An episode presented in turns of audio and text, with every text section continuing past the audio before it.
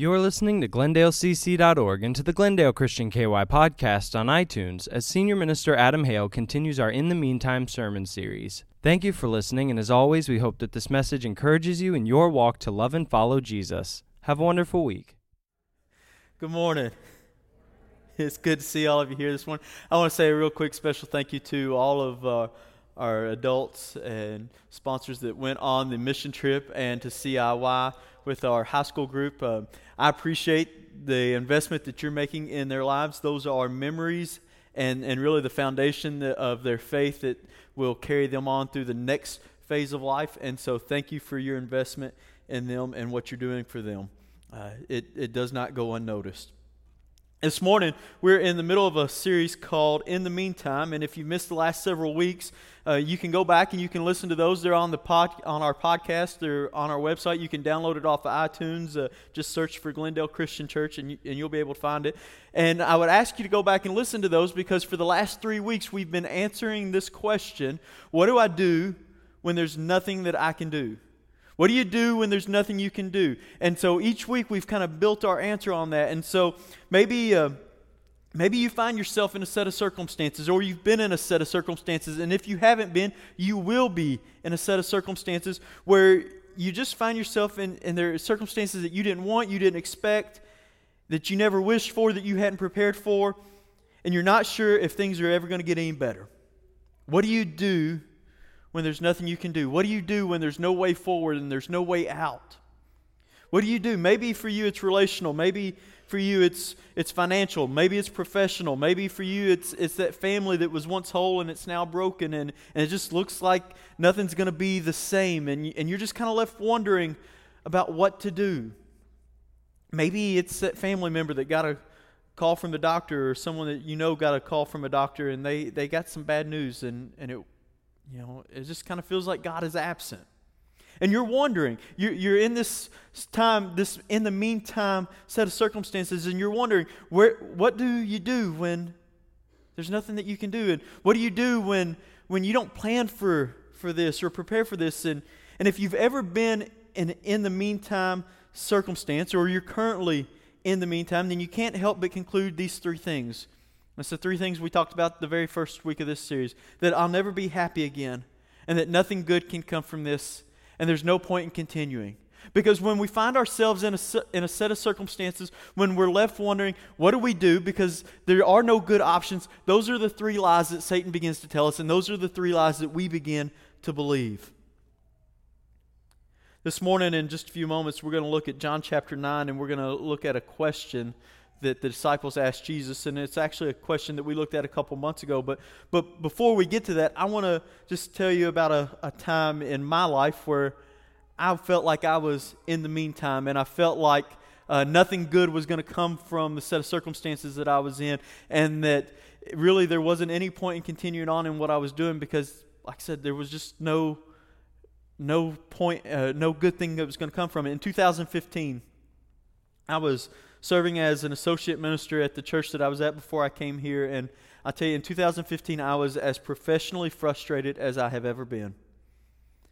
There were multiple mornings where I would wake up, and before I would go to the office, I would ask myself, Is this really what I want to do?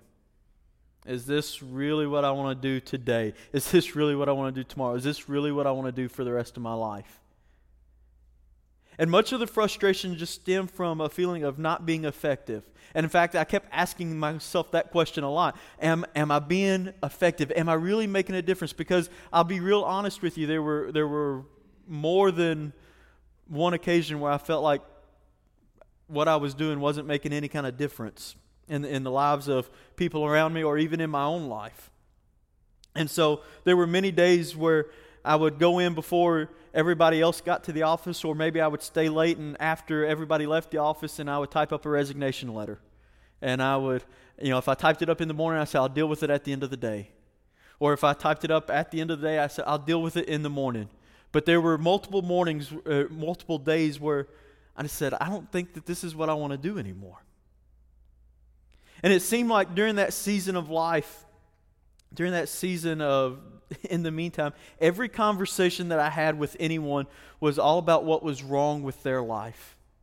It was, it was all of these problems that they had, and, and it didn't matter if it was in the church or at home or, or people that I would meet at the grocery store, and I'm just talking up to them, ran, random strangers even. And it would seem like everything, every conversation was all about this problem that they had. And honestly, I'll tell you, my, attitude became I wish I could just fix your problem because it'd be a lot easier for me to just fix it than to have to continue to you listen and tell me about your problem.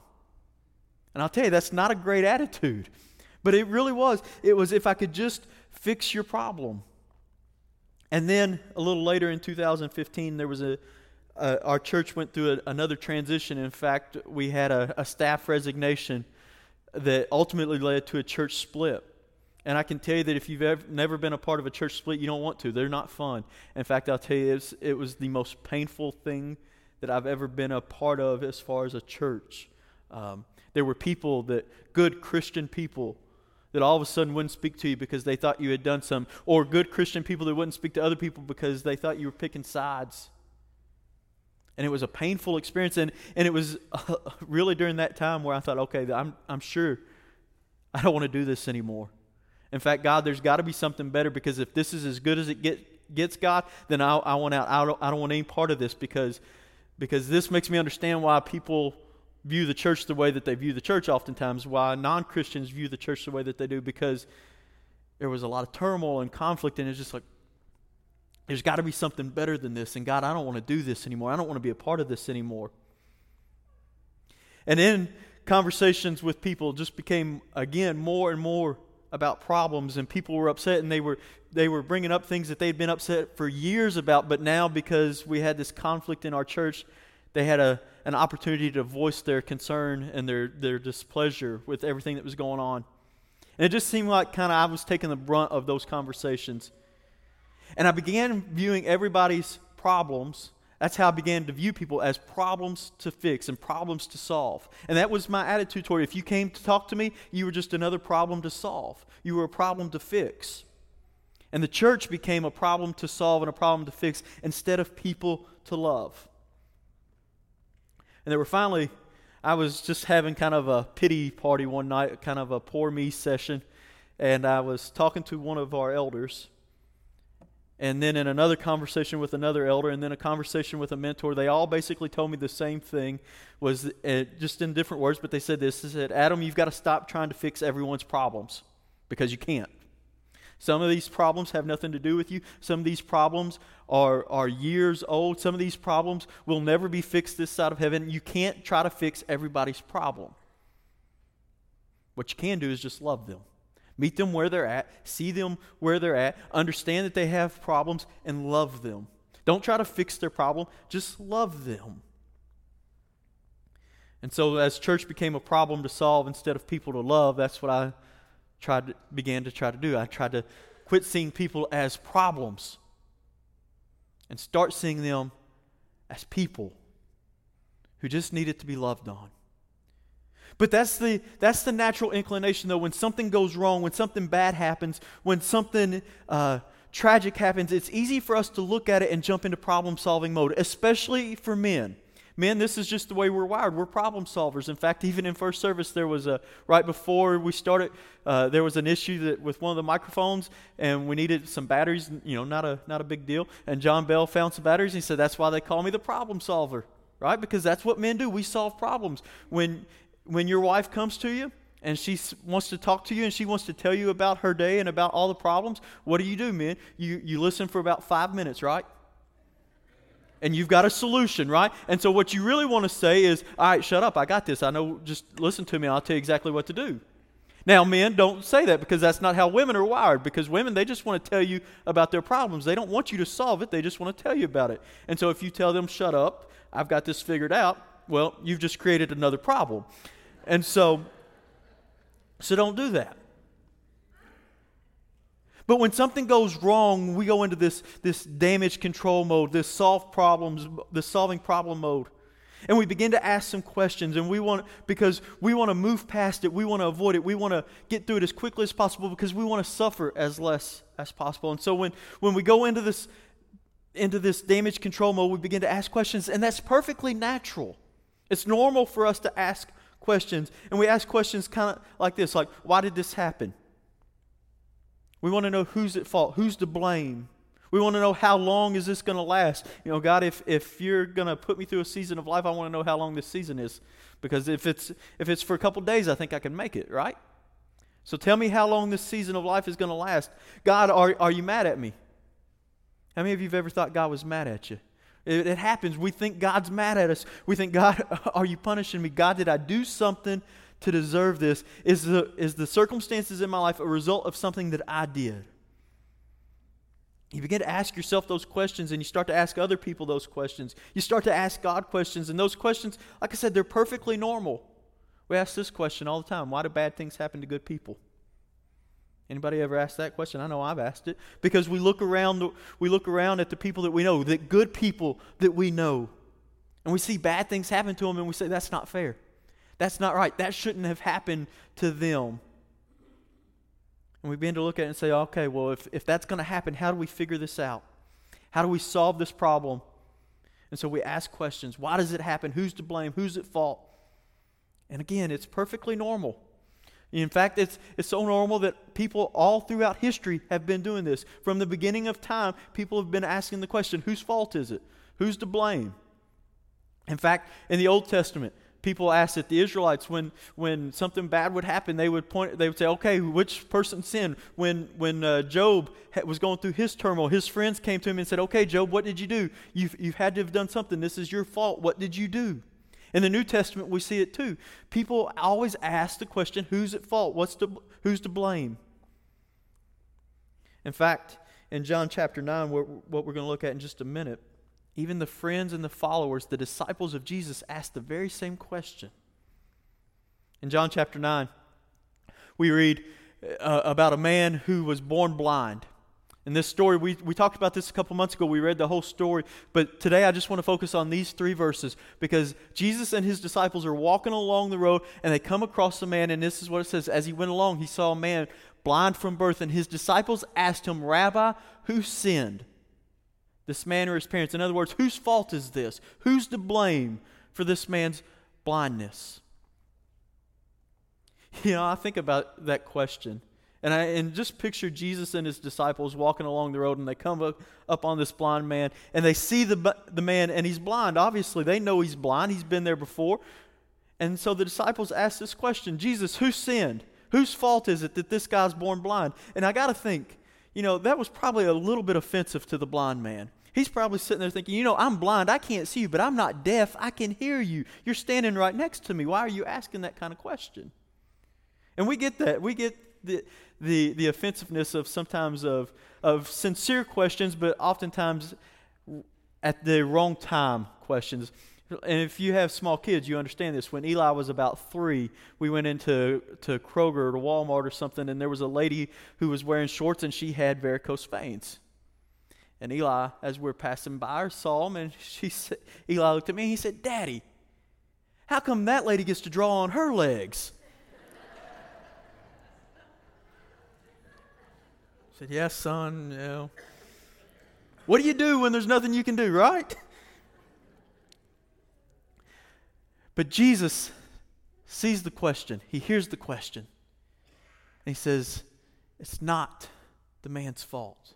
Lucky for us, he says it's not the man's fault. Great for, for the man that he says it's not his parents' fault, but even better for us that he says it's not the man's fault because, because what do we do if, if if it's our fault, right? If it's this man's fault that, that Jesus, that he's blind, if it's this man's fault, then what are we going to do with this story?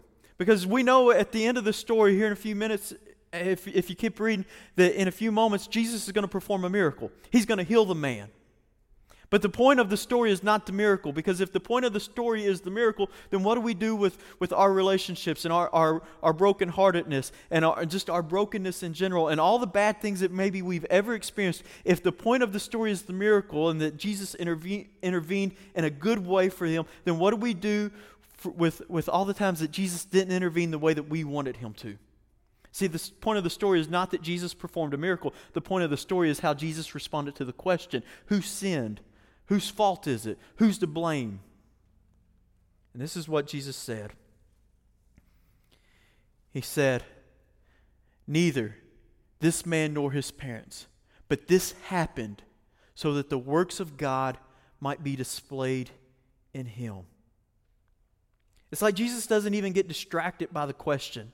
He doesn't get bogged down in that they're trying to, to point blame and, and point uh, a fault out. It's like he doesn't even get distracted by it because he's like, you're just focusing on the wrong thing. You're focusing on who's to blame, who's at fault. But really, what you need to focus is on is what I'm trying to do. This man's born blind so that the works of God might be displayed in his life. Jesus says, You're focusing on the wrong thing. Your focus is on all that's going bad, all, that, eh, all, the, all the turmoil, all the conflict that's around you. That's what you're focused on. But what, to, what you really need to be focused on is what am I trying to do in your circumstance?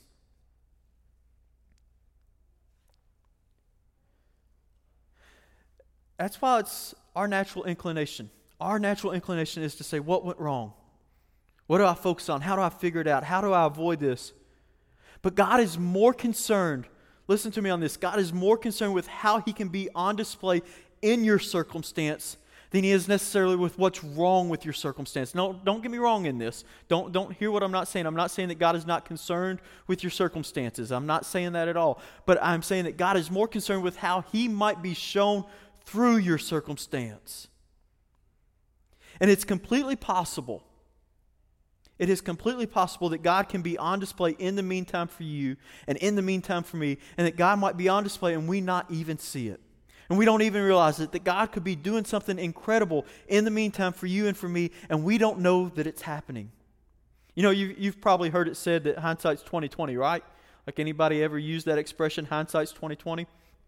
And it just means this that whenever I'm in the middle of a circumstance, whenever I'm in the middle of a situation, whenever I'm in the meantime, I'm in over my head and I feel like something difficult's going on, that all I can focus on is what's going on around me, that's what's happening to me, because that's that's our nature. That's human nature.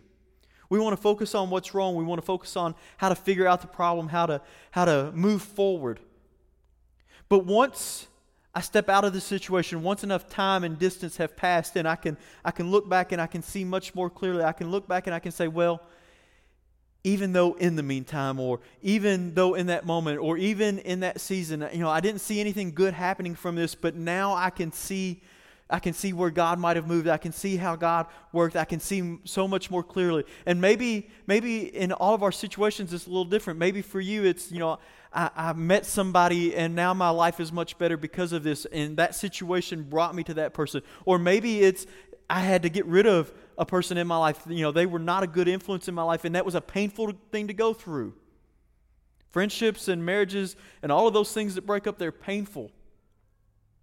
But sometimes they have to happen, and you look at it and you say, okay, my, my life is much healthier now because of it. My relationships with other people are better, and, and I can say that hindsight is 2020 because now I'm on the other side of it. Because when we focus on what's wrong, we lose sight of what's right. When you focus on what's wrong, you lose sight of what God is making right. Because whenever we're focused on, on what's over here, on who's to blame or, or what went wrong, we miss what God might be doing in the midst of our meantime. We always focus on what's wrong. If we always focus on what's wrong, we never see what God is making right. We lose sight of what God is doing in the midst of our circumstances. And, and this, is, this is important. It's important to recognize that what I feel like needs to be made right and what you feel like needs to be made right isn't always what God feels like needs to be made right.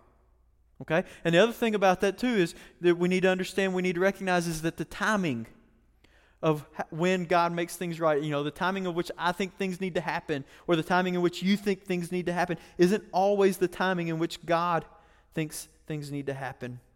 But I can tell you this whenever I realized this, this whole idea that I had to quit focusing on what was wrong and focusing on, on what God was making right, on, God, on, on how God was being displayed in my circumstances. Whenever I realized that, it changed everything for me. It changed my, it changed my mindset, it changed my attitude, it changed my marriage, it changed how I interacted with my kids. It changed how I, how I viewed people at church. It changed how I wanted to do ministry. It changed everything for me. It was life transforming. This idea that I had to quit focusing on all of these problems. many of which I could not control and could not fix anyway. And begin to focus on what God was trying to make right, on how God was trying to be on display in my life. So imagine with me for a second. Imagine that you were somehow able to focus less on what went wrong and more on what God, what God, what is it that you're doing? What are you doing to make this right? What are you doing to be on display in this in this circumstance? What would happen if that became our our attitude, if that became our perspective, God, I'm not going to focus on everything that's going wrong. I'm not going to focus on all the turmoil, all the conflict, all the stuff that's uh, the noise and, and the distractions that are around me. But instead, I'm just going to focus on what you're trying to do in this situation. What kind of weight would that lift off of our shoulders? What kind of pressure would that take off of us? What would happen in our lives, in our marriages, in our relationships, in our families, in, in our church? We just said, all right, God, yeah, there's a lot of noise around me. But instead of focusing on everything that's wrong and everything that I don't like, I'm going to focus on what you want to accomplish in this set of circumstances. How would that change the way that we looked at, at things, the way that we looked at our family, the way that we looked at church? How would it change the people around you, the people who see who see you and see these insurmountable odds, these these undesirable circumstances and they say that you should not be able to survive this. You know, and things that they say, we would not be able to survive this if we were in your shoes. And they see it, and they see the way that you respond, and they see you with hope, and with faith, and with love, and with joy, and with, and with peace. What would it do to their relationship with their Heavenly Father if they were able to see that in you? I realize that this isn't easy, and I know so many of your stories make my story seem very simple. I get that.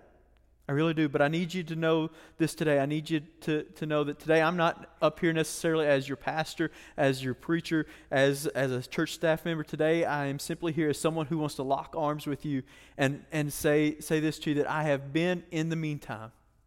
I know what it is like to feel like God has abandoned you, to feel like God is, is absent and that God just doesn't care. I understand what that feels like, and I know that it's not true. But if you feel like that, then you need to understand that God is not absent, God is not angry, and God is not apathetic. We've been saying that for weeks now. But I want you to understand this that I have seen it, I have been there, I have felt it, and I have seen the worst it has to offer, and yet somehow God has graciously been on display in the middle of it. And I need you to know this. I need you to know that no matter how dark it seems, no matter how absent God feels, no matter how hopeless you think you are, no matter how close your back is to the wall, I need you to know that you can make it through it. That whatever circumstances you are in, you can make it through it. You can survive. Because I've seen far too much to deny that this is anything other than a gift from our Heavenly Father with a gift, with a, with a purpose and a promise. It's almost like God has been saying to me at times, Adam, I know this has the potential of breaking your heart. Adam, I know this has the potential to overwhelm you. Adam, I know this has the potential to, to make your knees buckle and to cause you to worry about your future and about your family and about everything else that's on around, going on around you. But I want to be with you. I want to wrap my arms around you and I want to be on display in your life. I want to make something beautiful from, from what you feel is terrible. I want to do that. And it's almost like God is asking for permission. Will you let me do it? Will you just focus on me long enough to let me do this in your life? And I think the same is true for, for you today. I think that God could possibly be giving you a story to tell and an audience to tell it to. And look, I realize we all have a story to tell. We need to understand that all of us have a story to tell. We all have heartaches and brokenness, and we all have, have events in our lives that we, we would not wish on anybody else. We all have a story to tell, and we all have an audience to tell it to. And I realize, and, and so maybe, maybe, maybe, just maybe, God has given you a story to tell and an audience to tell it to. And so, no matter what's going on in your life, on, on in your life, I just want to just take a moment to let you breathe and imagine with you what would happen if that we could somehow in the meantime realize that God is not absent or apathetic or angry. And that in the meantime, that we could figure out that we could receive this adversity, this set of circumstances, as a gift with a purpose and a promise. What if in the meantime we were able to learn the secret of contentment? That it is Christ in us empowering us. You know, we can't. We said that last week. Remember what we said? We said, I can't, but He can. And He can through us. What if we were to, to, learn the secret of contentment? What if we were able to turn our attention to focus, to not be distracted by all the questions and all the noise and all the pain, and say, God, what are you doing in this? And how can you be on display in this set of circumstances. Because in the meantime hurts. Let's be real honest about it. In the meantime hurts. It's, it's, it stinks. Nobody wants to go through an in the meantime set of circumstances. But it's like God saying, I need, I need you to focus on me so that you can see me in your life. What if we were somehow able to trust that God could make right, which we think seems so wrong? Because if I believe anything, if my story says anything, and if your story says anything, it says that God, our Heavenly Father, is, the, is in the business of making something beautiful from what we feel like has been terrible. Remember what I told you last week or maybe a couple weeks ago that at the, at the epicenter of all of our adversity is where God has the potential to do His greatest work in your life at the epicenter of, of that in the meantime set of circumstances is where God has the potential to do the greatest work in your life, where God has the potential to be on display greater than any other moment in your life if you will just let Him. But you have to let Him. You have to make the decision that I'm not going to focus on everything that's going bad around me. All of this, all of this noise, all of these distractions, all of these things that I think are so awful all these problems, I'm not going to focus on them. Yeah, I'm going to have to deal with them, but I'm not going to focus on them.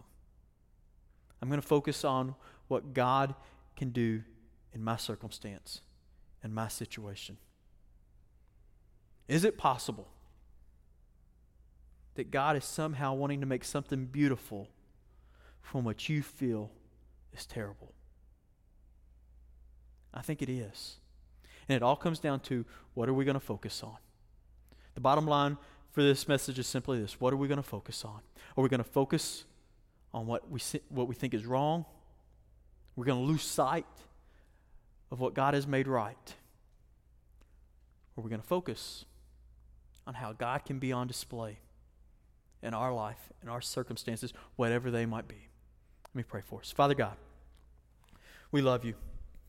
And we are we are convinced of the, your power, the power that you have to change circumstances, to, to remove obstacles, to make life as smooth free as possible. We are convinced that you have the power to do so. But if you choose not to,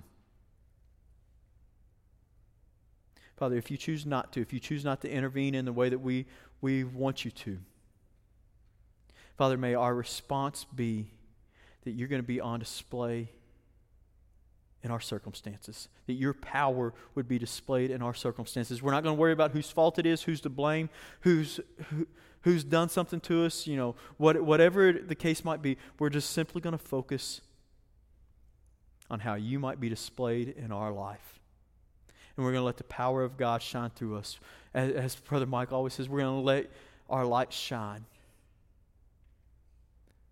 so that others might see the faith and the joy and the love and the peace that we have that comes from only knowing you and knowing that you hold the whole world in your hands. Father, this morning we pray that if, uh, if someone's here is, is in the meantime, their life is not what they expected it to be, their life is not what they want it to be, that if they're here this morning, and that they need to give their life over to you to begin to, to see your power displayed in their life. Father, I pray that they would come. I pray that they would step out and they would make the decision to follow you. Father, for those who have already be, who have been following you for, for months, week, weeks, years, even decades, that they would simply use this next few moments as, a, as an opportunity to renew their commitment to you, to renew uh, their focus on you. Father, we pray that as a church we might begin to focus more about how you can be on display in, in our lives individually, but also corporately, so that people who do not know you yet will begin to see your power and will come to a saving relationship with you. We pray this all in the name of the most powerful Son of God, Jesus Christ. Amen.